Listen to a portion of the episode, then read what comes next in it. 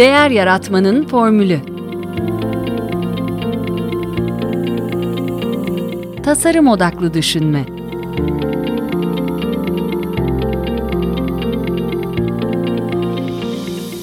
Merhaba, ben Mete Yurtsever. Ee, bugün yine podcastimizde Derya Ortak yayınında Profesyonel Koç Kemal Başaranoğlu'nu e, ağırlıyoruz. Kemal Bey hoş geldiniz. Hoş bulduk. Çok teşekkürler nazik davet için. Ben teşekkür ederim. Biz teşekkür ederiz. Ee, ben kısaca e, dinleyicilerimize e, tanıtayım. Galatasaray Üniversitesi'nde Endüstri Mühendisliği'nde lisans ve yüksek lisans eğitiminizi tamamladınız. Sonrasında Renault Nissan grubunda Bursa fabrikasında 15 yıl kadar yönetici olarak çalıştınız. O dönemde yine ICF'den Master Certified Coach ünvanına sahip. Önce koçluk eğitimine başladınız. Sonra herhalde bu Master Certified Coach ünvanını aldınız. Türkiye'deki az sayıdaki profesyonel koçtan birisiniz. Yani profesyonel koçlara mentorluk yapıyorsunuz. Öyle anlıyorum. Hı hı. 2016 yılında kurumsal hayattan ayrılıyorsunuz ve o tarihten bu yana potansiyelini ateşlemek isteyen bireylerin ya da kurumların yol arkadaşıyım diyorsunuz. Harvard Business Review'da yazılarınız var. Yolunu arayan yolcu diye 2016 yılında ve senin hikayen diye 2020 adında 2020 yılında iki kitabınız var. Harika. Tekrar ekleyeceğiniz bir şey var mı bilmiyorum. Çok fazla eklenecek bir şey yok. Çok teşekkür ederim. Yani her şeyi söylediniz. Ee, dediğiniz gibi Master Certified Coach MCC ünvanı aslında süreç içerisinde geçen sene gelen bir şey. ee, yoksa işte kurumsal kariyerim içerisinde koçluk önce hizmet alarak daha sonra bu işin içerisine girerek ama ilk etaptan yapmaktan ziyade kendimle ilgili bir şeyler için kurumsal dünyada ilerleyerek ve daha sonra da aslında bu sürecin tamamen içinde olup bu işi yapmaya geçen biriyim. Çok kısaca böyle söyleyebilirim. Harika. Peki o zaman şöyle başlayalım. Ee, endüstri mühendisi aslında e, insanla makine arasında bir yerde gibi görüyorum ben. Ee, kendinizi insana daha yakın hissetmiş miydiniz çalışırken de? Ya endüstri mühendisi e, deyince böyle hani böyle sorulunca hep gülmek tutuyor çünkü hani ne iş olursa yaparız abi mühendisliği gibi bir şey bizimki. E, zaten ben 94'lere girdiğimde e, 94'te işte e, üniversiteye girdiğimde endüstri mühendisliği dendiğinde ne endüstri meslek mi falan böyle bir sürü şey söyleniyordu. Aslında reel olarak baktığımızda bize mühendis damgası vuruluyor ya mühendis eminim aramızda birçok kişi vardı. Mühendis dendiğinde böyle daha çok böyle e, mekanik, e, ruhsuz, e, sayılarla işte ya da işte makinelerle uğraşacak gibi bir yapı, bir algımız var. İşte bu da biraz toplumsal e, belki inançlarımızdan kaynaklı. Aslında hepimiz özümüzde insanız. E, insanız dediysek hepimiz duygu varlığıyız. Sadece olay e, burada şu, biz ne kadar o duygu varlığını hissediyoruz ya da ortaya çıkarıyoruz da bağlantılı bir şey.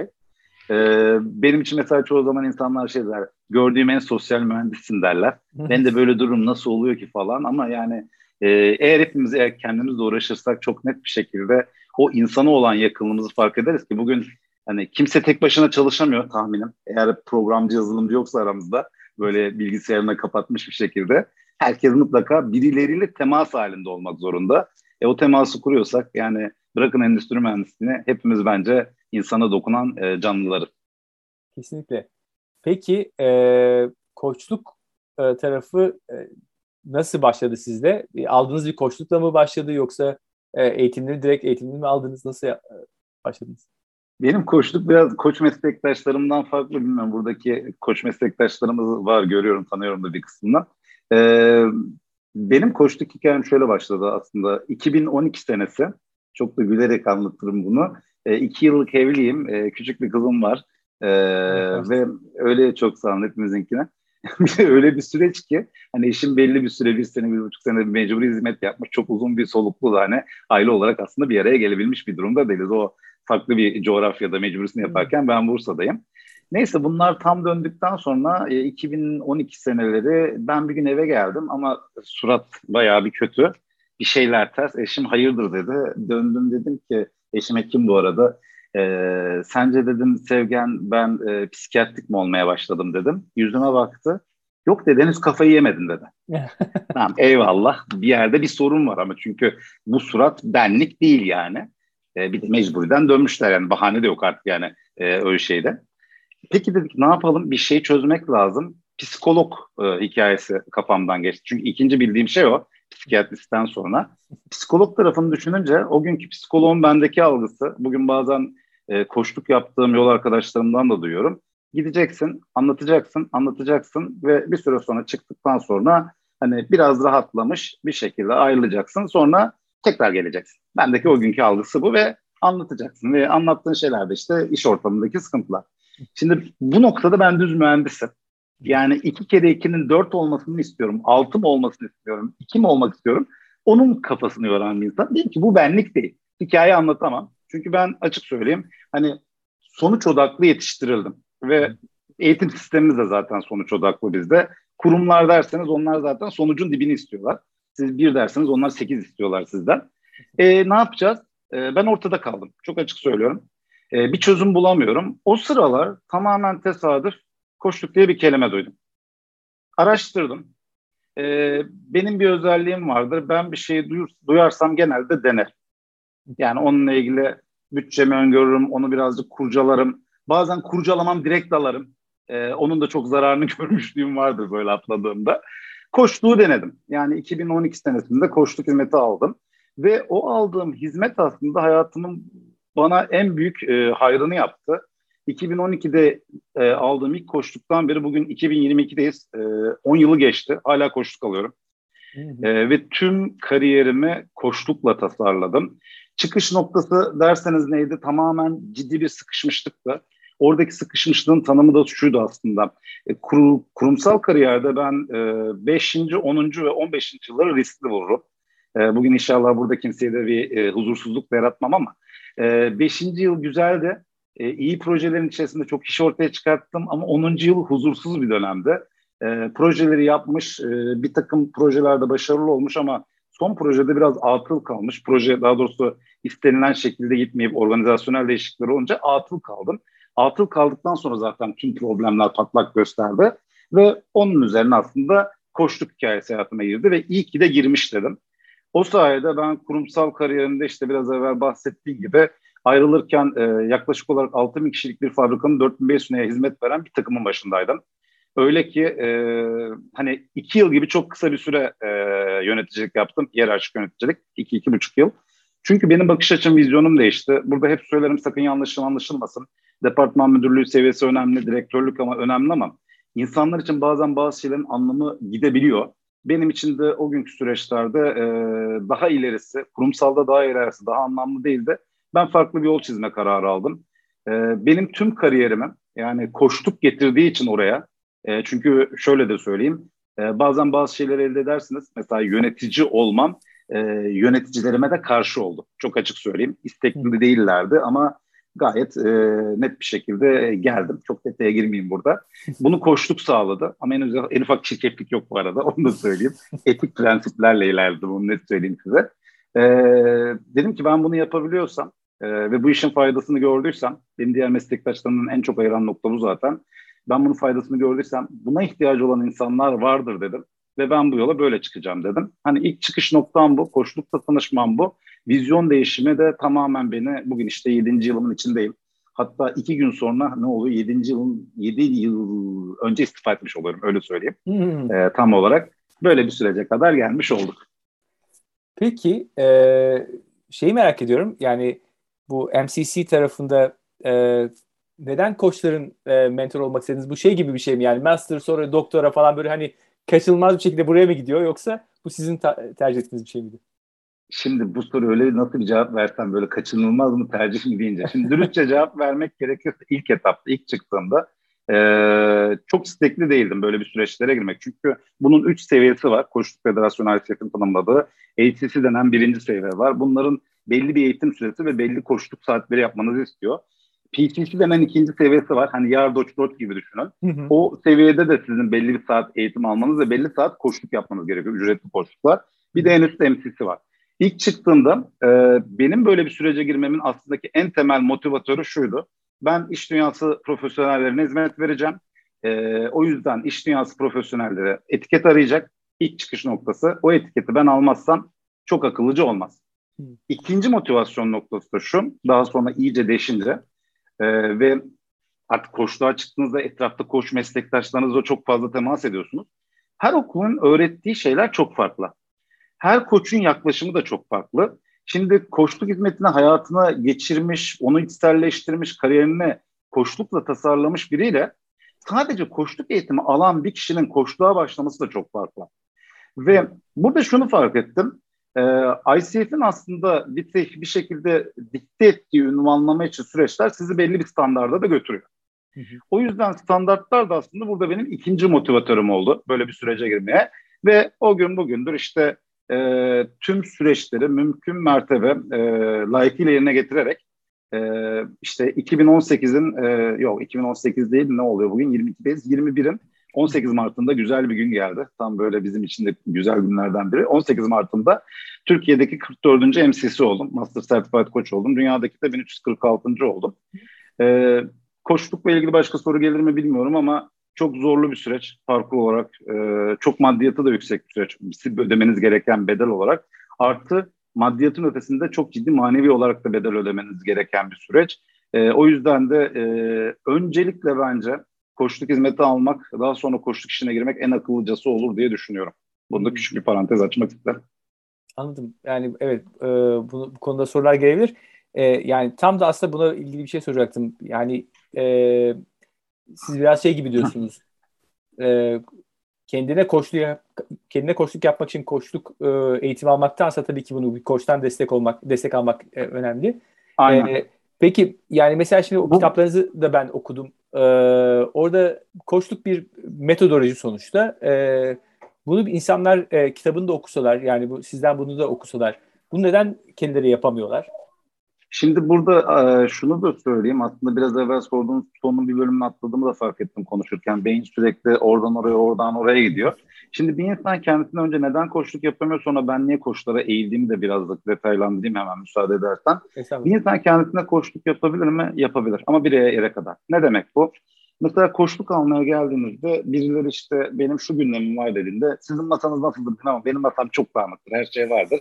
Belki bu benim problemim şu kalem ve e, ben bu kalemimle ilgili problemi çözmek istiyorum diye gelir. Aslında bizim kendi algı perspektifimiz masayı görebiliyor. Koçluğa geçtiğinizde koçluk dışarıdan birinin sizinle olan bir çalışması olduğu için sizin oradaki aslında e, sizden duyduğu, gördüğü ve hissettiği her şeyden bir şey yakalama şansı var. O da şuraya gidiyor aslında. Problem çoğu zaman masa olmuyor. Masanın Hı. üzerine getirdiğiniz olmuyor. Problem arka planda şurada gördüğünüz kütüphanedeki bir dosya olabiliyor. O dosyayı masaya koyup açtığınızda o dosyayla ilgili gerekli çalışma yaptığınızda problem çözülüyor. Şimdi koşulun altında özü bu. Kişi kendi kendisine yapamıyor çünkü bizim görebileceğimiz alan bu. Bir de çok acı bir şey var onu da söyleyeyim. Ee, koştuk yapıldığında siz bazen bazı alanlara girmek istemezsiniz kendi kendinize çalıştığınızda. Çünkü orada kendinizin egoları, bakış açıları falan girer, girer sürecin içerisine. Ama bir koç geldiğinde vallahi koç buldozer gibi sizden ne duyarsa dalar. Ve orada siz aslında bazen rahatsız olduğunuz şeyi duyarsınız. Hiç unutmuyorum bir gün bir koştuk yapıyorum. Koştuk e, görüşmesinde yol arkadaşım bir şeyler söyledi. Tek yaptığım cümle şu, söylediğim cümle şu. Biraz evvel konuşmalarınızdan ben şunu, şunu, şunu, şunu duydum. Bu size ne söylüyor? Tek bir cümle. Verdiği cevabı söyleyeyim. Siz ne demek istiyorsunuz? Yani suçlu ben miyim dedi. Ben hiçbir şey söylemedim aslında. Ve orada bir çıkarıma kendisi gitti. Aslında kişinin işte o koştukta e, bir şeyleri fark etmesi, direkt farkındalık demek istemiyorum. Bazı kelimeler de çok aşağı doğru inmeye başladı. Sadece kavramsal oluyor ama bir şeyi fark edip orada o farkındalığın üzerinden aslında kütüphanedeki problemi bulup o problemi çözmesi masanın zaten kendi kendisine toplanmasına yardımcı oluyor. Şimdi geri döneyim. Kusura bakma biraz evvel beyinde hani nöral yollar bir yerlere attı beni. Soruna geleyim. Şimdi benim aldığım koçluk hizmeti tüm kariyerimi tasarlattıktan sonra ben koç olmak üzere bu süreci e, daha doğrusu koçluk yapmak üzere kurumsalı bıraktığımda büyük bir şok yaşadım. Çünkü çıktığımda e, ortam e, düşündüğüm gibi değildi. Ne demek bu? Yani ben faydalandım, faydası var, insanlar faydalanabilir. Bugün birçok meslektaşım var. E, bilmiyorum katılan arkadaşlarınız ne düşünür ama bir eğitime 20 kişi katılıyorsa yani toplayın bir kişiden fazla bu işe girişiyordur. Yani ikinci kişiyi göremeyiz. Ve o kişi de gerçekten hak ettiğini alıyor mu koçluk hizmetinden? Yani bedel olarak, maddi olarak hak ettiğini alabiliyor mu? Bence tartışılır. Çünkü bugün koçlara da hizmet verdiğim için çok dürüstçe konuşuyoruz. Dışarıda gizli kapaklı olabilir ama birebir konuşmalarda ben birebir çalışıyorum. Orada net duyuyorum mesela. Şimdi ne olduğunu söyleyeyim. Ben çıktığımda böyle bir şok yaşayınca oturdum. Ee, ve bu işi nasıl kurgulayarımı peşinden koştum ve bugün rahmetli oldu. Rahmetli anıyorum. Kendisini özlemle anıyorum.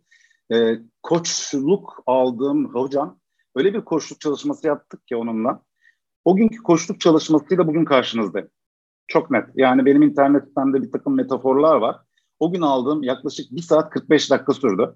Normalde bir saattir koştuklar ama o gün öyle bir durumdaydım ki yani beni çıkarabilmek için ve yol buldurmak için çok uğraştı. O gün beni bugünlere getirdi. Bugünden sonrasında da getirecek. Şimdi hikaye nerede patladı? E, 2016 çıktım. 2019'da Koçluk Federasyonu Ankara'sında, Ankara Şubesi'nde bir çalışma yapacağım. Bir grup meslektaş geldik bir araya. İşin kötüsü kar yağdı. Kar yağdı. Yani, yani iki saat içerisinde her yer kapandı. Toplam dokuz kişi geldi. Ve dokuz arkadaşla bir yere konuştuğumuzda ben onlara bir workshop yapıp aslında koçluk tarafında kaslarını güçlendirmek istedim. Çok net bir şey duydum.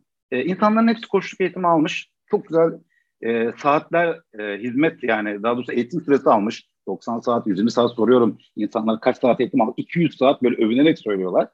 Sonra başka bir şey daha soruyorum. İşte kaç saat koçluk yaptınız? Herkes söylüyor. Peki bu, bu hizmeti gerçekten insanlara ulaştırabiliyor musunuz dediğimde bunun maddi karşılığı var mı? Çünkü ben sadece koçluk yapıyorum. Benim işim o. Hala öyle. Yani mentörlük var ama o kısıtlı bir yerde. Aktif işim koçluk. Yok dedi herkes. Ve herkesin diğer kimlikleri öne çıktı. Yani koç kimliği bugün hani sosyal medyada baktığınızda herkeste bir koç görürsünüz ama aslında aktif kimlik çoğu zaman koç olmayabiliyor. Danışman olabiliyor, eğitmen olabiliyor vesaire. Bunu da tuhaf görmüyorum. Eskiden çok şaşırırdım. Ee, en kolay nereden ilerleyebilirse insanlar oradan ilerliyor. Şimdi bu da işin bir hani küçük bir şey vereyim, fotoğraf vereyim. 2019 senesinde ben Amerika'ya gittim. Ee, yaklaşık bir 8 ay kadar kaldım orada. Pandemi nedeniyle erken döndük. Aslında bir senelik bir süreç olacaktı bizim için. Amerika'da ben bir takım programlara katıldım. Ve bir mentorum oldu girişimcilik kapsamında. O sıralarda ben koştuğun işte hani 2019-2016 3 senelik değerlendirmem, araştırma da yapıyorum bu arada. Şunu fark ettim, e, koçluk e, yaygınlaştırılamıyor. Ama benim yanından ayrıldığımdan beri çok net bir gözümün önünde görüntü var. Bir cümlem var. Ben derim ki bir gün öyle birinin hayatına dokunacağım ki sadece o kişinin hayatı değişmeyecek. O kişinin içinde bulunduğu toplumun, organizasyonun ya da dünyanın kaderi değişecek. Dünyada büyük bir değişim olacak ve ben bu değişime o kişiyle beraber eşlik etmekten büyük gurur duyacağım diyorum. Yani bu benim 7 yıldır bu süreçte inişiyle çıkışıyla her açıdan yolda tutan şey. Şimdi Amerika'da bunu düşünürken e, ama nasıl soru işaretim. Küçük bir hesap yaptım. Dedim ki ben dedim günde en fazla 4 seans yapabilirim. Sağlıklı bir perspektifte 4 seans yaparım. 20 gün çalışsam haftada e, 80 seans yapar. Bir yılda 960 yani 1000 seans yaparım. Yani 1000 seans dediğiniz şey hani kaç kişiye ulaşır bir taraftan diye hesap yapıyorum. E, bu yeterli değil dedim. Ama nasıl ulaştıracağım? Çok açık söyleyeyim. Çok da fikrim yok. Yani bir şey yapmam gerekiyor. Ee, yok fikrim ama. Var ama ikna değilim. Benim de öyle bir huyum vardı. İçinden ikna değilsem yoktur yani bana göre. Çok geçmem. O sıralar mentörümle konuşuyorum. Sağlam bir girişimci. Ee, adam bana durdu. İşimi sordu. Çok merak etti. Bir soru sordu. Tuhaf geldi. Belki buradaki arkadaşlara da tuhaf gelecek. Kemal dedi. Sen bir koçluk hizmetini bir kişiye kaç defa satabilirsin dedi. Şimdi bizim kültür olarak satmak falan garip. Bana da şu an bazı noktalarda garip geliyor. Durdum. İlk şunu söyledim. Met dedim. Ben üç buçuk yıldır koçluk hizmeti alıyorum. Hatta üç buçuk da değil. 2012-2019 o zaman. Yedi yıla yakındır koçluk hizmeti alıyorum. Üç buçuk yılda kendi kariyerimi tasarladım. Şimdi bundan sonrasında bu tarafı tasarlıyorum. Önce durdu. Ve Met dedim benim şu üç buçuk yıllık bu işi yaparken çalıştığım bazı arkadaşlarım 20-25 saat benden koşluk seansı aldı. Adamın göz açıldı. Tabii ben önce anlamadım bu niye gözü açıldı. Meğer Amerika'da satış pazarlama perspektifinden e, bakıldığında ya da Türkiye'de de aynı şey geçerlidir gerçi pazarlama ya da satış alanındaki arkadaşlar söyleyecektir. E, ne vardı? Bir şeyi birden fazla satabiliyorsan bir müşteriye başarılısındır. Nasıl oluyor dedi bu bana önce. Ya dedim burada insanlara katkı sağlıyorsan ki ben çalışmalarımda insanlara zaman kazandırdığımı, ekonomik kazanç sağlattığımı, iç huzur ve tatmin sağladığımı görüyorum. Bugüne kadar yaptığım 4000 saat koştuk içerisinde. E niye almasın? Ben çünkü aynı şeyi yaşadım. Met diyorum. Yani ben de çok özledim. Hani aklı başında bir adam. 7 yıldır buna para vermem. Bir fiyat bedelini ödeyip iyi iyi koçlardan alıyorum. Met durdu. Direkt yüzüme şöyle bir döndü dedi ki sen bu işi dedi Türkiye'de kendini klonlatarak yapacaksın dedi. O kadar güzel bir anahtar bir kelime verdi ki bana. Klonlamak kelimesi. Kendini klonlat dedi ama Metin o anlattığı klonlama şeklini söylemeyeyim. Tam Amerikan vari bir klonlama. Bana oturmuyor. Yani koştuğun da güzel tarafı bu aslında. Mentörlükten de bence en büyük farkı. Sizin kendi iç dinamiklerinize oturan mekanizma. Met bunu söylediğinde biraz evvel bir hesap yaptım ya bin saat. O bin saat bir anda gözümün önünde 10 bin saat, 100 bin saat diye büyüdü.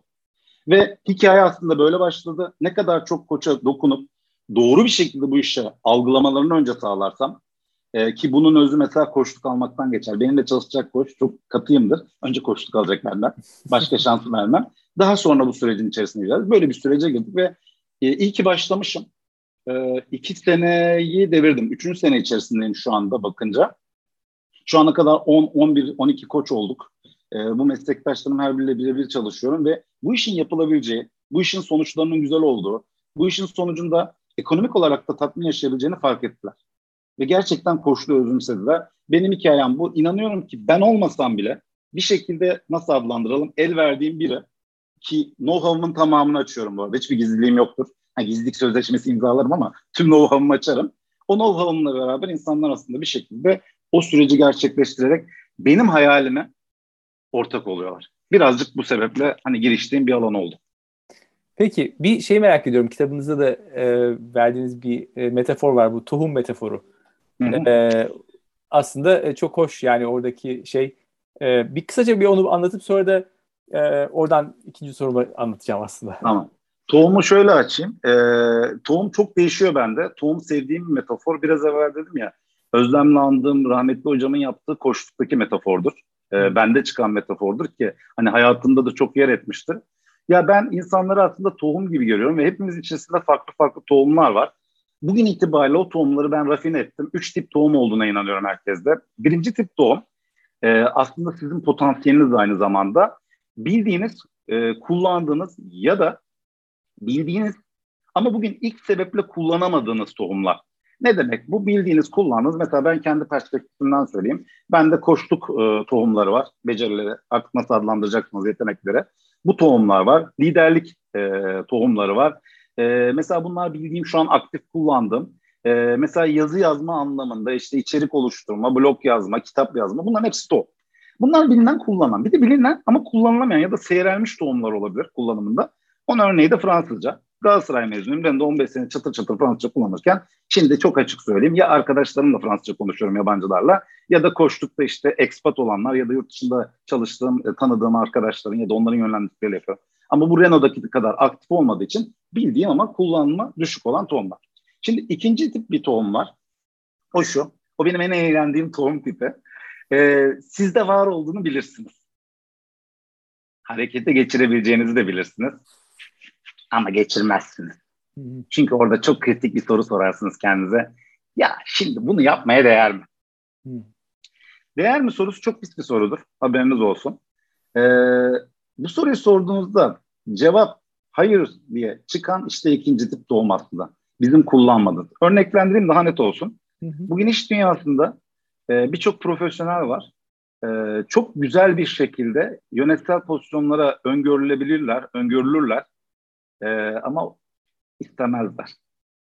Cümleleri de çok nettir. Ya adaşım dersiz başım ne gerek var başkasının sorumluluğunu alayım ki altı üstü üç kuruş değişecek.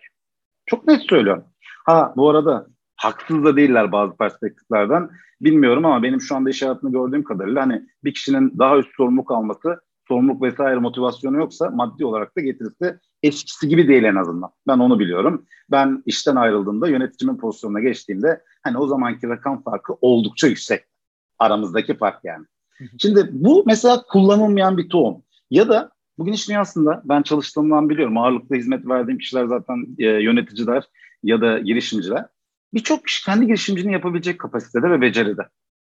Ama he, geçmiyor kimse. Geçmemesinin arkasındaki en önemli sebep şu. Ya şimdi burada ne güzel her ay yatan bir düzenli maaşım var. Düzenin altını özellikle çizeyim. Düzenli bir maaşım var. Ee, diğer taraftan e, sağlık sigortam falan yatıyor özel sağlık sigortası. Çoluk çocuk var. Ee, bir de ya şimdi o tarafa geçtiğini varsayalım. Bunların hepsi okey de. Şimdi bunun arkasında ekip kurmak var, ekibi yönetmek var. Bu işin muhasebesi var, finansı var, İK'sı var. Bir sürü bir sürü bir sürü var. İşte birazcık bahane mi diyeyim. Değer minin sebebi o. İkinci tip potansiyel de aslında bu. Var olduğunu bildiğiniz ama üzgünüm e, kullanmadığınız bir potansiyel. Üçüncü tip potansiyel ne? 10 sene evvel bir araya gelsek bir yerde ve öyle ki o platformda e, güzel güzel sohbet etsek en sonunda bilmiyorum aranızdan kim kahve falı bakmak ister ama o kahve falına bakılsa bana biri dese ki Kemal Bey 10 sene sonra kendi işinizi yapacaksınız. Türkiye'deki dünyadaki sayılı MCC koç ki MCC ne derdim büyük olasılıkla o zaman. MCC'den biri olacaksınız. E, hatta öyle ki işte bu işi koçlara nasıl yapacağına kadar e, destek olan bir mentor olacaksınız deseydiniz. Ben şey derdim, e, hadi Mete Bey sizi seçeyim, seçeyim. Mete Bey çok güzel sohbet ettik, keyifliydi gerçekten. Hani öngörünüz de şey çok güzel ama üzgünüm çok gerçekçi değil. Çünkü ilk cümlem şu olurdu. Benim şu anda bulunduğum kurumda Renault'da kariyer beklentim var. Önümde departman müdürlüğü görünüyor. Sonrasında kafamdan geçenler ekspatlık işte direktörlük falan. Sonra da ben hiç emekli olmayı düşünmedim açık söyleyeyim. Sonra da çıkar danışmanlık alanına geçerim. Hani yönetim danışmanlığı falan yaparım. Böyle bir senaryo çizerdim. Ama bir şey daha eklerdim aklına. Mete Bey, benim ailemde kendi işini yapan yok. Herkes memur. Biz çok anlamayız o işlerden. İşte bu üçüncü tip potansiyel ve ben bunu üstü örtülü gizli potansiyel diye adlandırıyorum. O gizli potansiyel işte ortaya çıktığında e, yapılmayacak bir şey yok. Üç tip doğum var. Üç tip doğumunda tanımı benim için bunlar. Peki yani biraz orası e, biraz ironik bir şey. Yani e, bir şeyin potansiyeli bende var ama ben bilmiyorumla şey karış, karışmaz mı? Yani e, belki bende yoktur hani e, ve ben olduğunu canım bu bende vardır belki diye. Yani potansiyel olmayan insan yok, e, var mı öyle sorayım. Yani daha düz insanlar var mı hayatta? Düz insan ne demek? yani öyle çok gelmiş işte gidiyor öyle yani e, bir şekilde çok bir potansiyele sahip değil. Şimdi e, doğarken hepimize benzer mekanizma veriliyor. Yani ne demek benzer mekanizma veriliyor? Aslında bir problemle doğmadıysak hepimiz fiziksel olarak aynı şeylere sahibiz. Beyne sahibiz, kalbe sahibiz vesaire vesaire. Potansiyelin bendeki karşılığı e, iki tane şey. Bir tanesi beyin, bir tanesi kalp. Şimdi beyin denen şey hayal etme dürtüsüyle çalışan bir şey. İnsan beyni için konuşuyorum bu arada. Hı hı. E, kalp denen şey ise bir şeyleri hissetme. E, biraz daha odaklanma. Şimdi beyin hayal edince sizi harekete geçirir. Kalp hissedince sizi odaklar. Dikkatinizi oraya vermenize yardımcı olur. Şimdi bu ikisine sahipsek yani potansiyelin olmaması gibi şey yok. Hani klasik e, nörobilimde ya da işte koç meslektaşlarımın söylediği gibi beyindeki işte e, hayal kurma, işte görüntüleri oluşturma vesaireyle o yolları arttırdıkça biz zaten potansiyeli ortaya çıkarız. Ama burada kalp de çok önemli. Bunun çok farkında değiliz.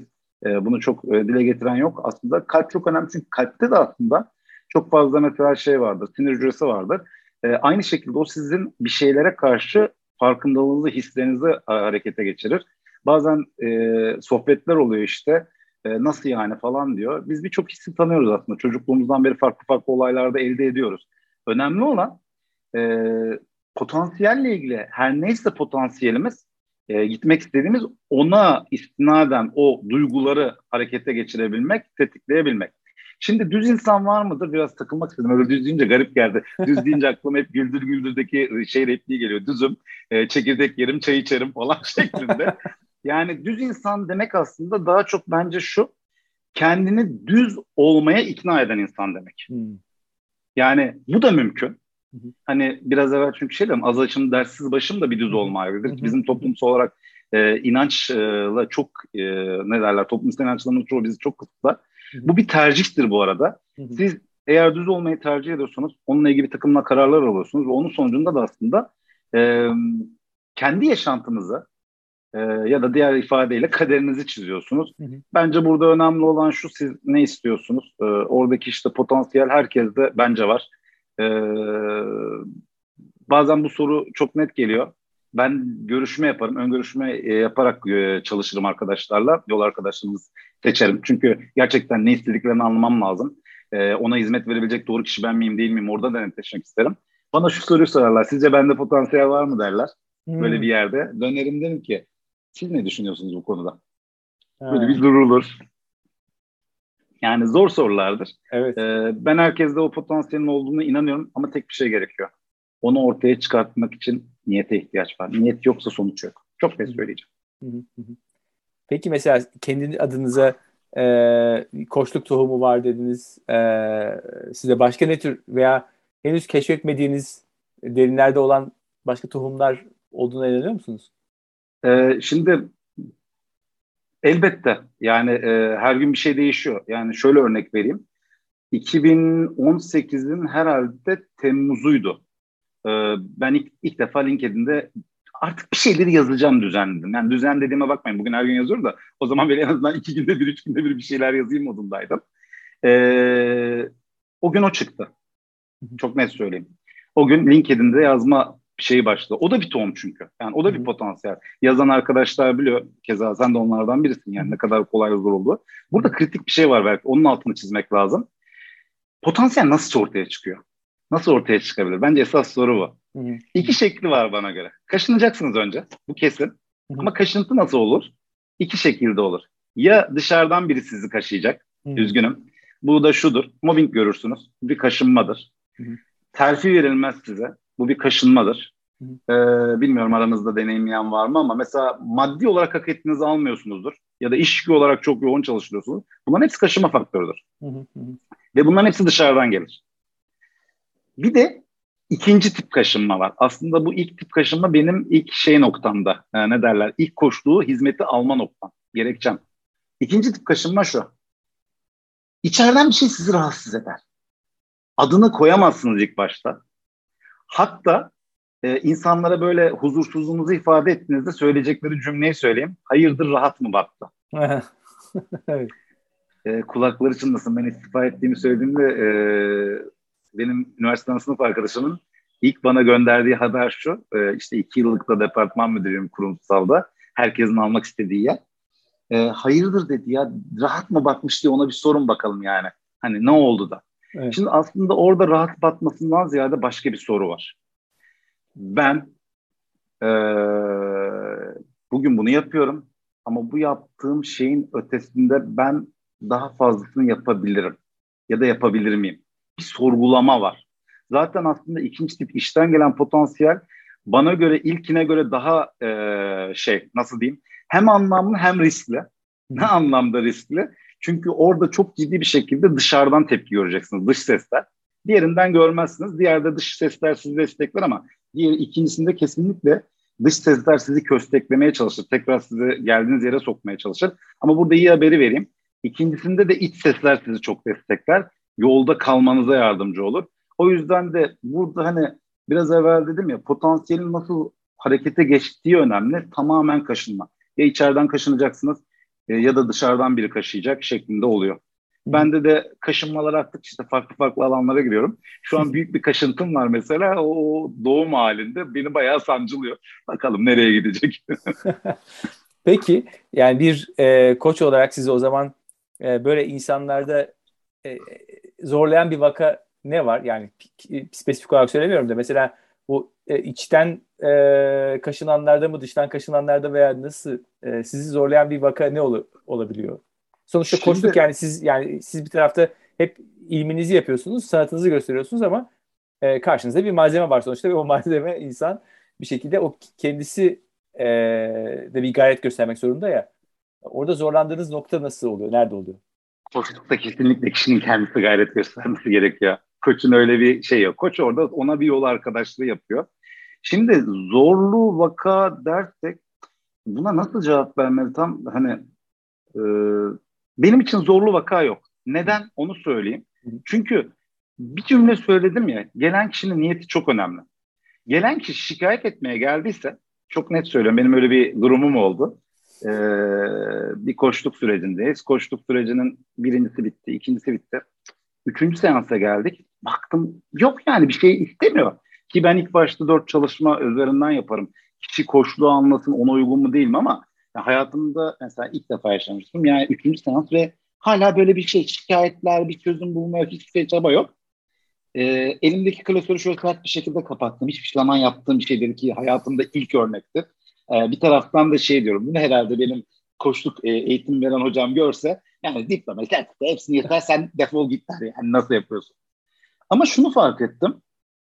Bazen insanların bazı şeyleri de fark etmesi gerekiyor. Bugünkü görüşme bittiğinde görüşmeyi yaptığım kişinin bana söylediği cümle çok netti. Hayatımda aldığım en iyi görüşme buydu dedi. Şimdi zor diye bir şey yok aslında. Eğer koç gerçek koçluk yapıyorsa, bunun altını çizeceğim. Gerçek koçluktan kastettiğim şu, bir kere koçsa, koç kimliğin üzerine giymişse, o gün o koçluk seansı içerisinde e, koçluk alan e, yol arkadaşıyla uyumlanmışsa ve o gün orada anda yaratım yapıyorsa, onunlaysa orada bir problem yok. Burada tabii ki dediğin şey çok ama çok önemli. E, koçluk yaptığınız yol arkadaşınızın niyetine. Çünkü efor orada olacak. O niyet edecek. Benim şöyle bir şansım var. E, ben çalışmaları yapmadan evvel ön görüşme yaptığım için e, o ön görüşmelerden şeyi çok net yakalıyorum. Hani gerçekten niyet var mı yok mu? Ziyarete mi gelmiş e, yoksa bana hani şikayeti var derdini mi anlatmaya gelmiş? Bazen bu da oluyor. Yani çünkü e, ben şunu da yaşıyorum. Bazen hani farklı farklı platformlarda da benimle çalışıp da anlatanlar da oluyor. Bazen işte bu koçluk platformuna şey aldılar. Ben koçluk almaya gittim. E koçuma anlatacağım anlatacağım dinleyecek beni gönderecek ya da sırtımı sıvazlayacak bir şeyler. Bunu bile duyuyorum. Yok bu değil. Koçluk direkt ben mühendis vari bakıyorum. Zaten hani düz dedin ya ben onu anlatırken şey diyorum. Ben çok düz bir e, mühendisim. Çıktıma bakarım. Çıktı ne olacak? Başlarken neyle başladık, neyle bitireceğiz? O yüzden de karşıdaki kişileri ben baştan görüşme yaptığım için benim için sıkıntı olmuyor. Çok net anlıyorum. E, uygun değilse benim için açık açık söylüyorum. Çünkü burada e, iki şey var. O bir zaman harcayacak, ben bir zaman harcayacağım. E, ve bu zamanın karşılığının da alınmasını isterim her anlamda. E, o yüzden de e, hani şey çok önemli benim için. Doğru kişilerle çalışmak çok önemli. Burada eğer son bir cümle e, kişi zaten bir çözüm arayışında değil şikayet ediyorsa kime gidersek gitsin çözüm bulamayacak. Ya da kişi bir şeyi çözmek istemiyorsa ki bu bizim toplumumuzda var. Bunun karşılığı aslında kazançtır. Bir kazancı vardır arkada onu yapmasının. O kazancı korumak istiyorsa hiçbir zaman yapmayacaktır. Konu çok derin girmeyeyim girersem çıkamayız. Bugün geçer. yok yok yani evet e, şeyi anlıyorum. E, yani şöyle ben de yorumluyorum. Hani e, sorunu dışarıda arıyorsa e, bir şekilde oradan çıkması mümkün değil orada. evet. Peki benim podcastimin imza sorusu Kemal Başaranoğlu'nun e, değer yaratma formülü ne diye soracağım. Şimdi hmm, ben şey diye cevap vereyim buna. Değer yaratmak eşittir. Önce kendine sonra diğerlerine. Hı hı. Şimdi bazen bazıları bunu söylediğinde şey bakıyor, garip bakıyor. Yani niye önce kendine? Maske, niye önce önce çocuğunuzun maske, önce kendinize maskesi sonra Yüzde yüz aynı. ya yani aynı mantık. Çünkü sen nefes alamıyorsan başkasına nefes aldırma şansınız yok. Yani o yüzden bu çok net. Şimdi burada da soru aslında e, benim oradaki değer yaratmada bana olan katkısına yapacağım şey. Ve neden benim için bu önemli? Bana nasıl bir anlam katıyor bu? İlk sorun bu. İkinci perspektife geçtiğimizde ise bu yaptığım şeyin bütüne hayrı ne? Diğerlerine hayrı ne? Ve onlar için neden önemli olabilir? Şimdi e, Mevlana'nın bir sözü var. Okyanusta bir damla olmak aynı zamanda okyanusun kendisi olmak. Atatürk'ün de bir sözü var. Bunun gibi değil ama o da aynı yere çıkıyor. Dünyadaki milletler bir insanın e, bedenindeki uzuvlar gibidir. Uzuvlardan bir tanesi zarar görürse bedenin tamamı bundan zarar görür gibi bir cümle. Şimdi burada şunu kastediyorum aslında. Ben ve diğerleri bütüne. Yani aslında ben bütün içinde bir parçayım. Benim bir şeyleri düzeltmem kendimle ilgili bütüne zaten temas edecek. Bütün de bir şeyleri değiştirirse bana temas edecek. Şimdi bunu birazcık farklı bir noktaya taşıyayım. Ee, biraz evvel dedim ya, e, özellikle bir insanın bir yerde değer yaratmak katkısı bittiği anda oradaki görevi bitmiş oluyor işte. Oradaki görev bittiği anda başka bir yere geçme söz konusu oluyor. Benim de kurumsal tarafta mesela çok net inandığım şeyler vardı. E, ama öyle bir yere geldik ki 2015'in sonlarına doğru bir takım e, yaşanan olaylarla beraber bu arada da her şey de çok iyiydi onu da söyleyeyim. Hani ayrılırken expat teklifleri falan gelen bir durumda ayrıldım yani ayrılmam ayrılmamı gerekecek hiçbir şey yoktu. Ama benim oradaki değer yaratma dedin ya bana göre artık değer yaratma fonksiyonum bitmişti. Orası için bitmişti. Benim için bitmişti. Hani e, e ne oldu? Ondan sonra tabii ki orada değer bitince yeni bir değer arayışı. O yeni değer arayışı da biraz evvel söylediğim cümle. Birinin hayatına dokunacağım. Toplum, dünya. Ve bir fiil onun içerisinde olacağım cümlesi. E, bu ne yapıyor aslında? Ben birine dokunduysam demektir, bütüne de yansıyacak. E, dünya daha yaşanılır olmalı bence. İnsan daha insan olmalı bence. E, hakikaten e, kaçmış durumda bazı ayarlarımız. E, bunu sağlamak işte bence değer yaratmanın formülü. Harika. E, peki o zaman e, podcast'i kapatırken şey söyleyelim. Nasıl ulaş, ulaşsınlar? E, sana nasıl, neyi tercih edersin en kolay? Tüm iletişim bilgilerim var sosyal medyada. LinkedIn çok aktif kullanıyorum. Ee, günde neredeyse hani gerçi yakın dönemde teke düşündüm ama iki paylaşım yapıyorum. LinkedIn'den ulaşılabilir. İnternet sistemden ulaşılabilir, e-mail ulaşılabilir. Yani her yerden ulaşılabilir. Yeter ki niyet ulaşılma olsun. ee, ama küçük bir ek yapayım. Bazen ulaşılıyorlar, geri dönüyorum, dönüş yapmıyorlar. Orada da aslında bir şeye uyarmak lazım belki. Ee, kararsızlık, bir şeylere adım atma ama devamını getiremiyorsanız üzgünüm. Yani bugün birçok kişinin iş hayatında başaramamasının sebebi de o. Yani biz çok hızlı başlarız çoğu zaman. Anlık başlarız. Duygularla hızlı hareket geçeriz ama devamını getirmeyiz. Sonra da şu başlar. Yani zaten e, engelim çok. Yani nedir engel? Maddi problemlerim var. Manevi problemlerim var. Zaten kötü bir coğrafyada bulunuyoruz. Ekonomik koşullar bu. Böyle başlar. Yani engelimizi yaratan yine biziz. Yani bunu niye yapmıyoruz dersek, bunu yapmamızın arkasında aslında e, en net sürdürülebilir olmak, harekete geçip harekete geçtikten sonra sürdürülebilir olmak belli bir azmi gerektiriyor. Belli bir kararlılığı gerektiriyor. E, çok acıdır ki e, ben bunu hep SGK'ya ve 657'ye bağlıyorum. Öyle bir bilinç yerleştirilmiş durumda ki bizim toplumda onu getiremiyoruz. E, her türlü platformda var zaten e-mailim. İnternet yazıldığında e-mailim, telefonum, WhatsApp her yerden ulaşılabilir. Harika. Ben de bölüm notlarını ekleyeceğim. Çok teşekkür ediyorum. Ben teşekkür ederim. Podcast'te tasarım odaklı düşünme çerçevesinde hem yurt içinden hem yurt dışından kimi zaman davranış psikolojisi üzerine bir akademisyeni, kimi zaman bir tasarımcıyı, kimi zaman bir iş insanını, kimi zaman da değişim veya inovasyon üzerinde firmalara destek veren bir danışmanı ağırlıyorum. Amacım Türkiye'de bu konulara farkındalık oluşturmak. Buraya kadar dinlediğinize göre sizin de bu konulara ilgi duyduğunuzu anlıyorum.